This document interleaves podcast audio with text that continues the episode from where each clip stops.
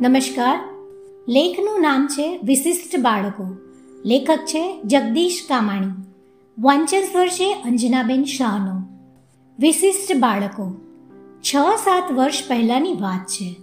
આઠ વર્ષની દિવ્યાના પિતાએ તેમનો અહીંનો દીકતો વ્યવસાય છોડી અન્યત્ર નોકરી સ્વીકારી લીધી.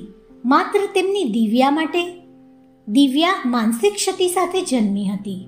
તેનો બૌદ્ધિક તથા શારીરિક વિકાસ એટલો બધો મંદ હતો કે આ પ્રકારની ક્ષતિઓ ધરાવતા બાળકોને સમજી શકે, તેમને ટ્રેનિંગ આપી શકે, સંભાળી શકે અને તેના માતા પિતાને પણ સાથે સાથે માર્ગદર્શન તથા તાલીમ આપી શકે તેવી વ્યવસ્થાની શોધમાં દિવ્યાના પિતાએ ઉપર મુજબની આ સંપૂર્ણ સવલતો પૂરી પાડતા શહેરમાં જઈ નોકરી સ્વીકારી લીધી.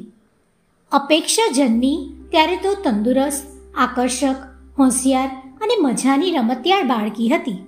પણ દોઢ વર્ષની ઉંમરની આસપાસ તે સખત બીમારીમાં સપડાઈ પડી અને ત્યાર પછી તેનો બૌદ્ધિક વિકાસ થોડો મંદ પડતો જણાયો.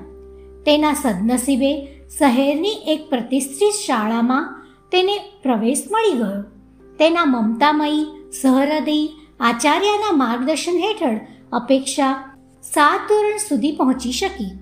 આચાર્યને તેના પ્રત્યે ખૂબ જ લાગણી એટલે તેને ધીરજપૂર્વક શીખવી, ભણાવી, સાત ધોરણ સુધી લઈ ગયા.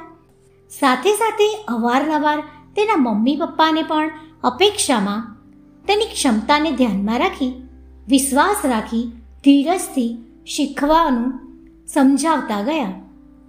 પણ તેઓના નિવૃત્ત થયા પછી અપેક્ષાની પ્રગતિમાં ખાસ કંઈ નોંધપાત્ર વિકાસ થયો નહીં અને તેને શાળા છોડી દીધી. સ્પર્શ ત્રીજા ધોરણમાં પહોંચી ગયો હતો. પણ તે તેનું નામ પણ લખી શકતો નહીં. તેનું વર્તન પણ સામાન્ય જણાતું નહોતું. તે કોઈ પણ પ્રશ્નનો જવાબ આપી શકતો નહીં. તે જે બોલતો, તેના ઉચ્ચારણો એટલા બધા અસ્પષ્ટ થતા કે કોઈ પણ સહેલાઈથી તે શું કહેવા માંગે છે તે સમજી શકે નહીં. તે સતત ખોવાયેલો રહેતો.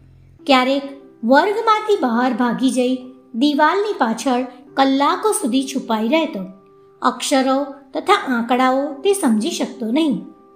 સ્પર્શને જ્યારે પહેલી વખત નિદાન માટે લાવવામાં આવ્યો, ત્યારે તેની ઉંમર આઠ વર્ષની હતી. તેના માતા પિતા પાસેથી તેના વર્તન, વિકાસ તથા બૌદ્ધિક શક્તિઓ વિશેની માહિતી એકત્રિત કરી તથા મનોવૈજ્ઞાનિક પરીક્ષણ અવલોકન કર્યું. તો આશ્ચર્ય વચ્ચે એ જાણવા મળ્યું કે સ્પર્શ સામાન્ય બાળકો કરતાં પણ થોડો વધારે બૌદ્ધિક આંક ધરાવતો હતો. તો પછી તેના આવા વર્તન પાછળ કયા પરિબળો જવાબદાર હોઈ શકે? તે શૈશવાવસ્થાની જ આગે આવેગાત્મક ગરબડનો ભોગ બન્યો હતો અને તેની અસર તળે તેના વર્તન તથા બૌદ્ધિક શક્તિઓને ખલેલ પહોંચી હતી. તેનો બૌદ્ધિક આંક સામાન્યથી પણ થોડો વધારે હોવા છતાં મંદ હોવાનો ભ્રમ થતો હતો. જ્યારે પણ માનસિક શક્તિ ધરાવતા બાળકોની વાત નીકળે છે, ત્યારે ઘણે અંશે તે બાબત એક ઉદાસીન સ્વર ઉઠે છે કે હવે તો આ બાળક કંઈ જ કરી શકે નહીં.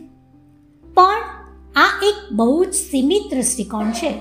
વર્ષો પછીના સંશોધનાત્મક અભ્યાસો હવે આવા બાળકોમાં જે કંઈ પણ મર્યાદિત શક્તિઓ હોય છે, તેને શોધી વિકસાવવાની દિશામાં વધુ ધ્યાન આપવાનું સૂચવે છે.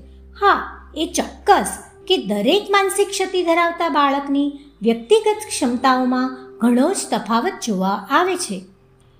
જેમ કે, સામાન્ય માનસિક ક્ષતિથી અતિ તીવ્ર માનસિક ક્ષતિ આમાંનું કોઈ બાળક થોડું ઘણું શીખી શકે. જ્યારે કોઈ બાળક ખાસ કંઈ સફળતા મેળ ન મેળવી શકે. અને તેને સદાયે કોઈ પર આધારિત રહેવું પડે. અલબત્ત, નિષ્ણાતો દ્વારા ચોક્કસ નિદાન તથા તાલીમ અને માર્ગદર્શન મળવાથી આવા બાળકોના વિકાસમાં નોંધપાત્ર તફાવત જોવામાં આવે છે. દુઃખની વાત તો એ છે કે આપણે ત્યાં અહીં હજુ પણ ક્યારેક આવી સમસ્યાઓને વળગાડ અથવા ગાંઠપણ સાથે જોડી રહી બાળકોને પૂરતો ન્યાય આપવાનું ચૂકાઈ જાય છે. ક્યારેક તો કોઈ વળી ચમત્કારિક પરિણામોના ભ્રમમાં ખોવાઈ જાય છે. લેખની શરૂઆતમાં જે ત્રણ કિસ્સાઓની ચર્ચા કરી છે, તે ત્રણેય બાળકોની સમસ્યાના કારણો તથા પ્રકારો જુદા જુદા છે. દિવ્યા ક્ષતિઓ સાથે જ જન્મી હતી. જ્યારે અપેક્ષા પાછળથી ગંભીર બીમારીમાં સપડાઈ પડવાથી આ અવસ્થામાં મુકાઈ ગઈ હતી. અને સ્પર્શ તો આવેગાત્મક ગરબડને કારણે માત્ર આ સ્થિતિમાં આવી ગયો હતો. છતાંય ત્રણેય બાળકો અન્ય બાળકોની તુલનામાં બૌદ્ધિક વિકાસમાં પાછળ રહી જતા એક જ સરખું લેબલ લાગી ગયું હતું. માટે જ બાળકના હિત ખાતર ક્યારેક કોઈ બે જવાબદાર લેબલ લાગી જાય નહીં. તેની ખાસ કાળજી રાખવી જોઈએ.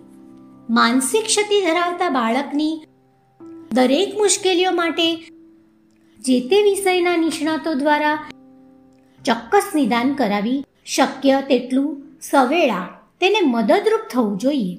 અલબત્ત, કોઈ ચમત્કારિક અને ત્વરિત પરિણામની અપેક્ષા રાખવા કરતાં બાળકમાં જે પણ કાંઈ મર્યાદિત વ્યક્તિગત ક્ષમતાઓ હોય તેને શોધી નિષ્ણાતોના માર્ગદર્શન હેઠળ સતત તાલીમ, શિક્ષણ વગેરે ઉપલબ્ધ થઈ શકે તે ઈચ્છનીય છે. અસ્તુ.